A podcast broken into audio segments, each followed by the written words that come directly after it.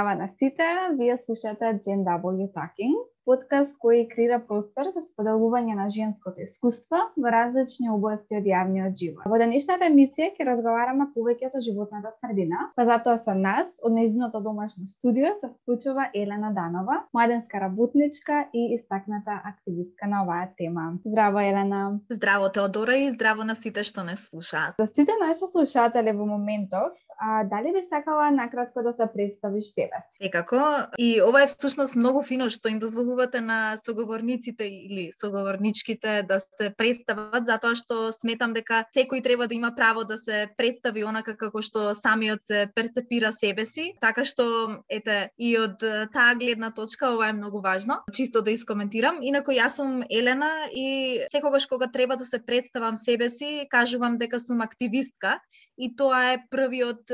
идентитет кој што сакам да си го дадам на себе си и покрај тоа што има активисти кои што се многу по поголеми активисти и со многу повеќе енергија од онаа која што јас ја поседувам, но сепак тоа е идентитетот до кој што јас сакам да се прилепувам и да се идентификувам со него. Покрај другото, мислам, досега изминативе неколку години особено бев посветена на екоактивизмот и тоа е исто така многу важен дел од мојот идентитет. Бев дел од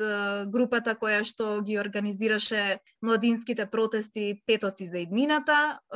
Оние во македонскиот огранок се обидовме да организираме такви движења локални во неколку други општини низ државата, не само во главниот град, но тоа не е единственото поле во кое што сум активна. Бев дел и од Скопје Прајд. Годинава еве секогаш учествувам на традиционалните протести за 1 мај, 8 март и сите други пропратни кои што необходно е, се случуваат затоа што живееме во општество кое што е прилично турбулентно, па без активизам и без е, тоа да бидеме гласни и будни постојано, веројатно би било и уште полошо. Инаку е, друг важен дел од мојот идентитет е тоа што работам со млади и е, минатата година конечно успеав да бидам од првите 14 сертифицирани младински работници работници или работнички во е, државава. Тој аспект од мојот идентитет исто така е многу важен затоа што на вистина единствената возрастна група во која што ја гледам најјасната искра за иднината на оваа земја се младите, така што верувам дека и кога ќе се пензионирам ќе сакам да работам со оваа возрастна група, може би индиректно, може би директно, но тука ја, ја гледам најголемата надеж за општеството. Ала ти многу. А инаку, иако се рече активист со својата, да речем, ограничена енергија, мислам дека голем дел од работата што ги спомните како се важни и така како е потребна голема доза на енергија да бидеш постојано активен во општеството и да гледаш или да се вклучуваш во секој можен момент и да преземаш акција. Мислам дека и затоа и ти си дел од нашиот подкаст, Тимор на GNW Hacking те да препознава како една од повокалните активистки особа особено на полето на здрава и чиста животна средина. И затоа ни е многу мило што си тука со нас и ќе споделиш дел од твоето искуство со твојата работа на ова поле. Па затоа можеме би сакала еве да започнеме со чист вовет. Дали би сакала да ни споделиш како ти почна да се бавиш на некој начин со активизам за а, здрава и чиста животна средина и како одеше таа цела приказна развивање од некој што може би предпоставувам е заинтересиран и истражува кажеме и понатаму како еден од главните двигатели на движењата особено во нашата Па прво јас би почнала од моментот како се станува активист и уште веднаш ќе разјаснам дека активист не се станува преку ноќ, туку буквално веројатно сите ние кои што сме така погласни и сме се обидуваме да бидеме активни граѓани во ова општество, сме осетиле во одреден период уште кога сме биле деца некаква жар, некаква некаква искра која што не тера да се бунтуваме кога нештата не се онакви какви што нам не одговара или какви што посакуваме да бидат. И мислам дека е, всушност активизмот во луѓето се раѓа токму тогаш кога уште како деца почнуваме да изразуваме некаков бунт, некаква е, некакво незадоволство во нашите е, најблиски средини, може би дома во семејствата, може би во училишната средина и сега во тој момент многу зависи дали таа наша искра на бунт и изразување незадоволство ќе биде поттикната и насочена во насока на продуктивност или ќе биде пригушена. Мислам дека во општество како нашето, квази демократско со е, желба за автори кратско, верувам дека кај повеќето од нас има случано да таа искра за бунт е пригушена или барем некој се обидел да ја пригуши и многу малку од нас сме останале уствари да не сме се подчиниле на тоа пригушување кога тоа се случи. И верувам дека секој од нас може да биде активист доколку тој момент на пригушување на првата искра на активизам и бунтовност не се не се случи кога сме помали. И мислам дека кај мене тоа тогаш се случи и јас прво почнав да воглавно феминизмот е првата првиот концепт кој што почна да ме интересира и од тука всушност како поминуваа годините се повеќе сваќав дека феминизмот не е само за еднаква плата и не е само за тоа мајка ми да не мора да е таа која што е единствената која што чисти, готви и пере по дома, туку е многу повеќе од тоа. Всушност, јас така почнав да го поврзувам феминизмот и со еколошките проблеми и има еден концепт кој што се нарекува екофеминизам и кој што подетално ја објаснува таа врска помеѓу родовата нееднаквост, сексизмот, мизогинијата и еколошките проблеми со кои што денешното човештво се соочува. И мислам дека тогаш, иако се уште не ми беа јасни врските помеѓу овие два концепта, почнував многу поинтензивно да сваќам како всушност климатските промени ќе ме погодат мене многу повеќе. Ќе ме погодат како жена, ќе ме погодат како сиромашна, ќе ме погодат како личност од слаба социоекономска држава, незаштитена од системот и така натаму. И всушност од таму почнав многу да се загрижувам за иднината која што ни ни предстои. И тогаш некако спонтано се случија тие глобални движења со е, тинејџерката од Шведска, која што го почна движењето Петоци за иднината и некако мене и тоа и природно ми беше периодот кога најинтензивно ја чувствував анксиозноста и стравот за иднината и некако случајно се поклопија сите коцки. Исто така тој период имав веќе запознаено доста пријатели во Македонија, но и надвор од Македонија кои што и академски го истражуваат ова прашање, овој проблем, веќе работат можеби со тоа или пак се веќе активни во одредени активистички групи во своите земји. И мислам дека и таа подкрепа што ја имав од комуникацијата со овие пријатели, овие познаници, помогна многу за да сватам всушност дека сакам да се вклучам многу повеќе и на терен, туку и не само да нели стојам во позадина и да ги убедувам мои роднини и пријатели дека климатските промени се вистински и дека се вистинска опасност. И така всушност почнав да се вклучувам во некои еколошки организации, потоа почнавме и со движењето Петоци за иднината, запознавав се повеќе луѓе кои што и надвор од Македонија се активни. И мислам дека така се интензивираше е, тој период мојот екоактивизам. И покрај тоа што сега е малку замрен е, реално, мислам општо еколошкото движење во Македонија, како и сите активистички групи, замреа со почетокот на пандемијата и се уште е тешко да се возобнова, се уште е тешко да се барем роди нова нова активистичка идеја од, околу која што ќе се врти активизмот во државата. Сепак мислам дека сме тука и дека се насочуваме кон некој поинтензивен период каде што повторно ќе се запрашаме што се случува и ќе сватиме дека мора да реагираме. Да, ти фала ти многу. Ова е што особено го кажа на крајот. Мислам дека еден од последните протест на кој јас и отидов пред да почне пандемијата беше а, токму организирано од движењето Fridays for Future. Ама сега кога се справуваме со толку големи предизвици, вклучително и самиот момент на активизам и собирање и групирање и застапување, се така, како е многу под ризик или барем беше ставен малце на пауза а, поради мерките и сега го грижата за здравје пред. Нешто го спомна додека зборуваше, Што ми остави голем впечаток е тоа што не секогаш активизмот е и јавен и не секогаш во јавните простори, иако тоа генерално активизмот кој ние го гледаме. Имаме и онај активизам кој се случува помеѓу четири ѕидови во нашите домови, а ти тоа многу во го спомнам за тоа што нема веќе само мојта подома да ги едуцирам за овие работи, а и да им ги давам фактите, информациите, туку ќе излезам на улицата. Кој е твоето мислење? Иако ти си, пак ќе кажам, мислам дека има и ти го спомна една потреба за храброст, на храброст да се искочи и да особено пред јавност се застапуваат вредностите кои ги имаме. Исто така е потребна и храброст да го направиме тоа и во нашите домови, особено што голем дел од социализацијата и работите кои ги учиме токму таму. Да, треба храброст и овде повторно ќе се навратам на оној момент кога нашите први искри за бунтовност, уште кога сме деца, се пригушени од нашата најблиска средина. Некогаш тие искри се пригушени од нашето семејство, некогаш од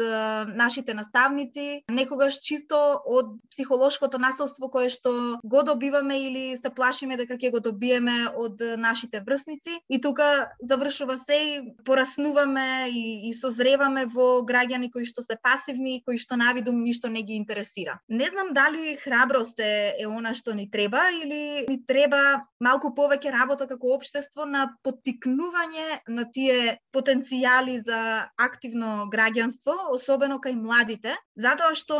и може би не толку е, храброст колку што всушност и едукација за вистински да сватиме и да разбереме колку проблемот е голем. Имам впечаток дека кога зборуваме за климатските промени, некако проблемот е, не ни изгледа толку близок, не ни е толку непосреден. И покрај тоа што летово имавме страшни, мислам, страшни температури, надвор не се издржуваше. И сега тие од нас кои што имаме среќа да имаме климатизери по домовите, ќе го преживееме летото. Повеќето од тие кои што имаме климатизери по дома, исто така ја имаме и привилегијата да работиме од дома. Не сме земјоделци, не мораме да одиме на работа по екстремно високи температури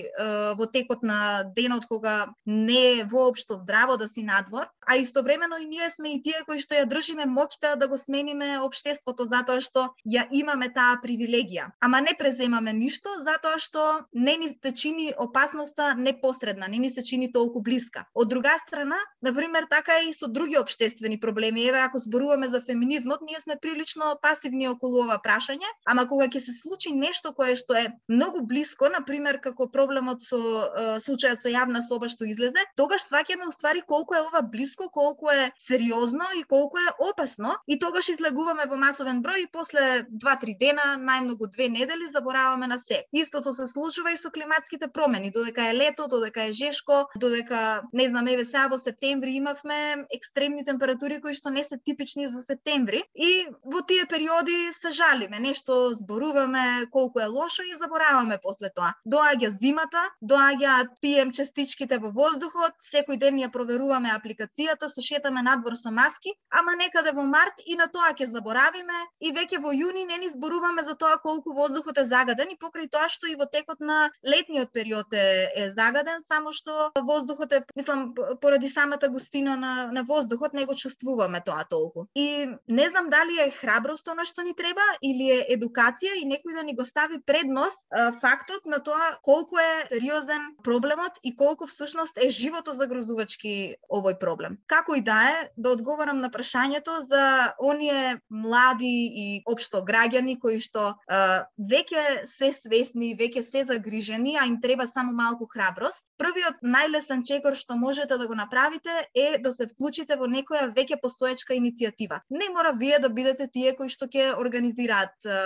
акција, протест, или што било, доколку не се чувствувате удобно нели да го направите тоа. Но има веќе постоечки групи кои што буквално со отворени врати чекаат да им дојдат, дојдат волонтери, активисти кои што се спремни да се посветат на таа иницијатива и да придонесат, така што дефинитивно тоа е ете најлесниот чекор кој што можете да го преземете и од, од тука да се активирате. Низ учеството во такви иницијативи ќе научите всушност како и самите вие во вашите локални, најлокални средини или дури и како индивидуалци да преземете по масовна акција. Да, мислам овде би додала и може би чисто како символика и добар пример. Всушност моментално во предизборната кампања имаме неколку листи на независни советници, кои што се повеќето од нив всушност екологисти и се дојдени буквално од улиците. Тоа се луѓе кои што се грижат за бездомните кучиња, луѓе кои што секојдневно го мониторираат загадувањето на воздухот и секојдневно зборуваат во медиумите, зборуваат низ социјалните мрежи за тоа колку е опасно она што ни се случува со воздухот, луѓе кои што се грижат за загадувањето на водите и така натаму. И многу ми е мило што всушност ова општество конечно преминува, мислам дека моменталниот моменталното постоење на тие листи на независни советници е многу значајно општо за историјата на активизмот во оваа држава, затоа што тие се моментално тие листи се кулминација на целиот активизам што во позадина се случувал цели 30 години. А така што а сите тие луѓе почнале од вклучување во некои иницијативи, ако не повеќе во акции за чистење видлив отпад. Велам видлив затоа што поголем дел од отпадот го дишеме или го пиеме, така што видливиот е може би најлесен проблем, ама да, и како активисти всушност можете да постигнете многу и можете да го смените општеството. Јас верувам во тоа, така што ве охрабрувам и еве слободно мислам тие што што го слушаат овој оваа емисија што ја слушаат, доколку имаат потреба да се консултираат или да се препрашаат со некој, јас сум отворена секогаш и верувам дека сите активисти кои што дури лично ако не се познаваат со нив, се секогаш отворени да споделат совет, да споделат искуство, да дадат насоки. Супер, фала ти, Елена. Плюс еден човек што верува дека исто така може да се направи промена преку активизам. Може би сега ви се префрлила на едно специфично прашање, особено за твојата улога на некој начин како млада жена а, во нашето општество. Дали си имаш случајно со некако вид на бариери или предрасуди или ќе ги наречеме на некој момент микроагресии кои се случуваат во нашето доста конзервативно и патриархално општество како пред се како активист. Да, мислам ако кажам дека се немам соочено, тоа ќе биде илузија. Мислам не е не е возможно и понекогаш си размислувам каков би бил мојот живот доколку би била стрейт бел маж. Како би изгледал мојот живот? На вистина во последниот период многу често се прашувам како би изгледал мојот живот доколку не бев жена, доколку бев имав идентитет кој што ги добива речиси сите привилегии барем во овој патриархален систем. И покрај тоа што дискутабилно е патриархатот не ги штити мажите, ама еве, барем да да искусев барем на на еден час како е да се движиш по темна уличка и да не ти биде страв дека некој ќе те нападне, нападне да те силува или да те убие. И мислам сите тие стравови кои што ги имаме колку и да звучат ирационално, тие се сепак стравови кои што не подготвуваат да преживееме во ова општество, затоа што понекогаш си мислам доколку ги немам тие стравови, може би не би обстанала толку лесно во ова патриархално општество. Како активистка, може би вака однадвор се чини дека жените кои што се вклучени во активизмот им е многу лесно затоа што може би делуваат јаки и дека се чинат рамноправни со своите колеги мажи активисти, но всушност воопшто не е така и дури и во рамките на тие активистички групи и понатаму морате да се борите да обстанете како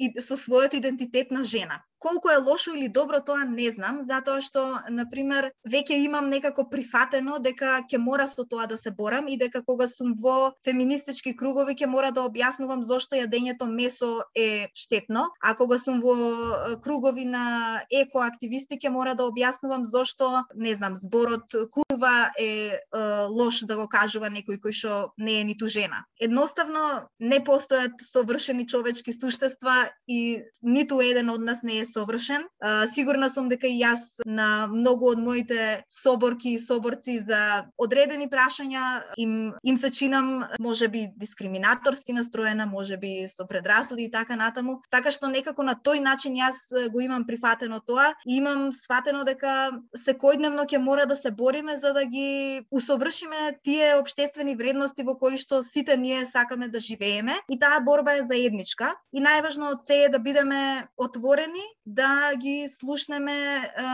ставовите околу вредностите и на другите борки и борци кои што се во тие групи. Искрено, покрај тоа што сум жена, е, исто така прилично сум млада и мислам дека тоа е дополнителен фактор кој што досега барем ми влијаел на тоа да не бидам доволно слушната или да се чувствувам барем така. Во одредени моменти оправдано затоа што го немам секогаш искуството кое што е потребно во одредена ситуација, но во многу моменти и покрај тоа што го имам искуството, се случувало соборец кој што е маш и кој што го има прилично исто истото искуство како и јас да биде оној кој што е слушнат и покрај тоа што понекогаш ми се чини дека идејата која што е споделена од од тој маш не е ниту блиску до она што треба, нели, што го посакуваме во во дадената група, ама сепак ќе биде таа идеја која што е споделена и која што ќе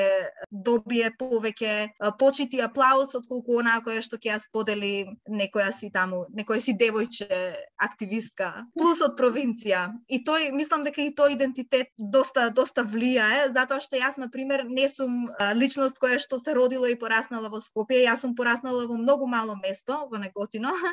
и е, буквално тука сум научила што е активизам и така натаму, ама е, идентитетот што го носам на провинцијалка е исто така во многу ситуации фактор. Например, ми се има случајно во многу ситуации кога пријавувам протест или некоја акција во полиција И покрај тоа што дисклеймер да дадам, не морате да ги пријавувате протестите, но обично најчесто ние ги пријавуваме за just in case, за тоа што си имаме работа со полиција каква што си имаме. И на пример ми се има случајно да ме распрашуваат све и свашта, мислам, само поради тоа што во личната карта не ми стои адреса која што е во Скопје. Веројатно добиваш помалку е, право да бидеш активист во главниот град и покрај тоа што главниот град е местото каде што се носат сите значајни одлуки за целата држава, ама само затоа што во личната карта не ти пишува адреса која што е тука, од тука добиваш е, помалку легитимитет според е, одредени поединци, би рекла. Мислам нека сите искуства што ги сподели да до сега го имаат еден момент на интерсионалност што е така како важен кога се зборува за кое било движење, тоа е преквупувањето на различните идентитети кои ги носи една личност и како тие ја уназадуваат пред се или ја напредуваат незната позиција во општеството. И многу ми е мило што го опфати моментот да не само да се биде жена, туку да се биде млада жена, млада жена активист кој не доаѓа од Скопје, сепак генерално најголем број активите да ги ги спроведува и од работата е дефинитивно фокусирана во Скопје. Така да фала ти многу за стварно искуство кое ти дава една многу поинаква перспектива за разлика од моето искуство кога имам јас, а по кое не би не би се очекувало толку многу да се разликуваме, а сепак разликата а, постои тука. Може би би преминала сега на следното прашање, малку да ја развеселиме целата атмосфера, а тоа која жена или кои жени може да би се твоја инспирација во стек по твојата секојдневие? Секогаш на ова прашање сакам да дадам одговор кој што ќе биде поврзан со некоја многу популарна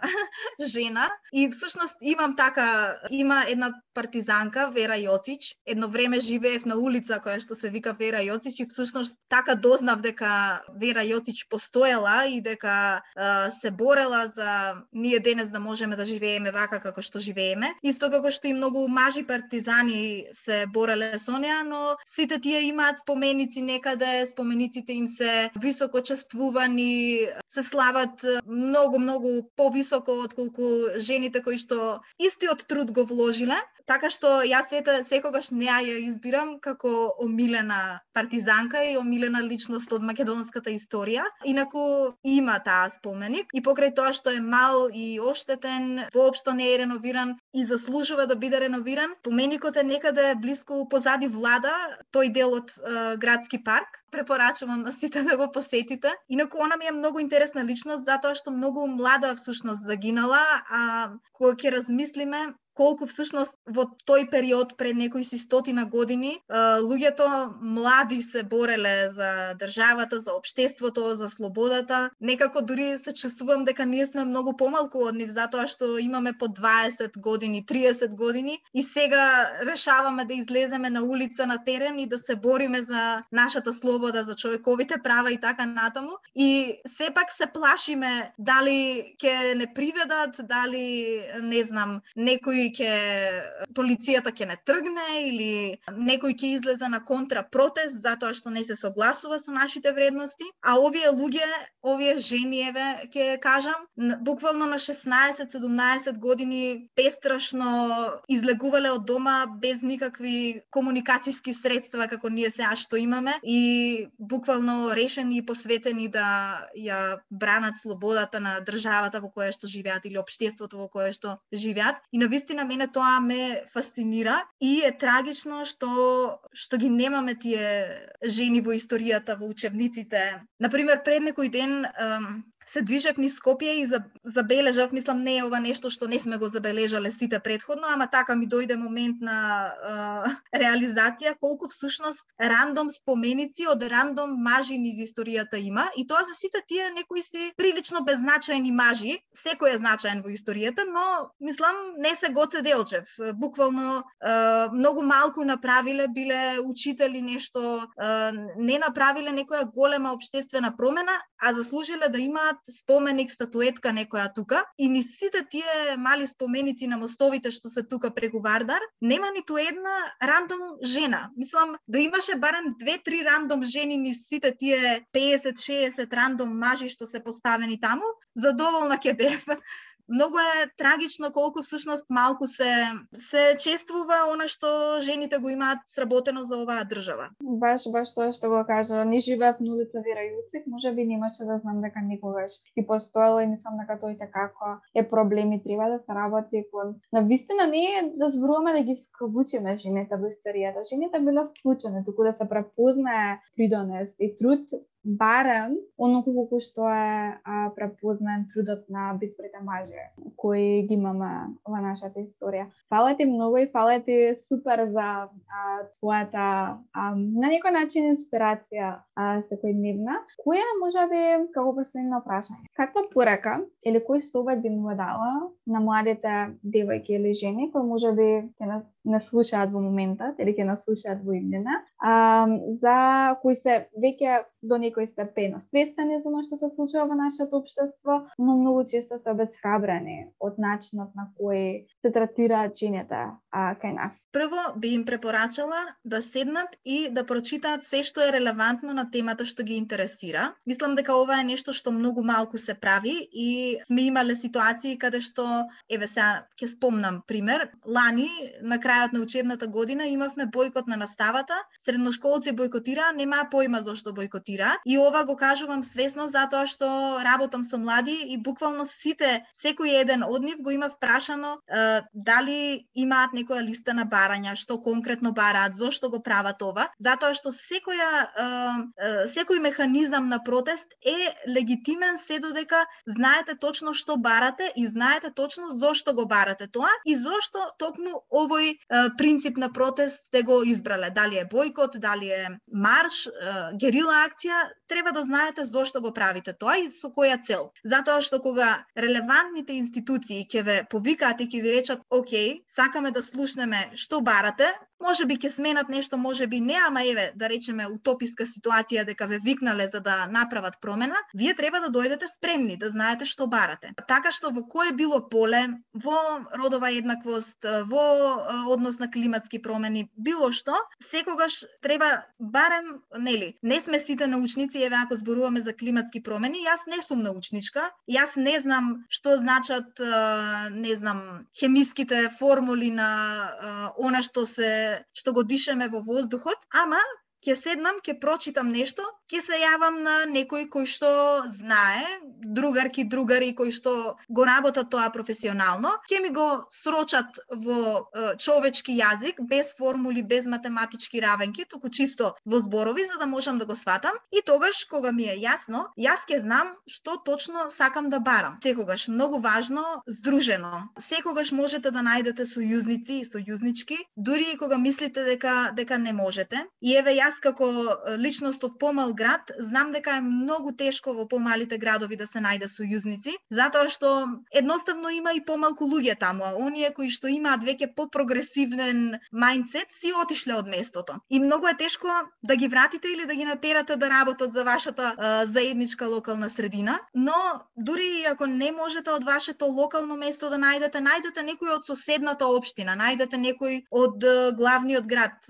најдете некоја организација која што може да со која што можете да направите вредносен компромис и да се согласите на две-три работи за кои што заедно сакате да се борите. И на крајот на краиштата, доколку и тогаш не успеете да најдете сојузници, направете нешто сами. Например, Елена Савеска во Тетово имаше феноменална иницијатива која што ја спроведуваше буквално сама, колку што знам, и иницијативата имаше многу многу силен е, импакт и мислам дека секоја етничка група и секоја возрастна група во Тетово успеа да биде допрена од таа неизина иницијатива позади која што стоеше само една личност. Тоа е навистина фасцинантно. Секогаш има механизми, секогаш можете да најдете начин како да спроведете акција, дали индивидуално, дали здружено, дали онлайн, дали во физичкиот простор, но ќе напоменам дека физичкиот простор е многу поважен, многу е, потешко може да биде игнориран од страна на власт властите од страна на оние кои што ги носат одлуките, така што јас сум секогаш повеќе за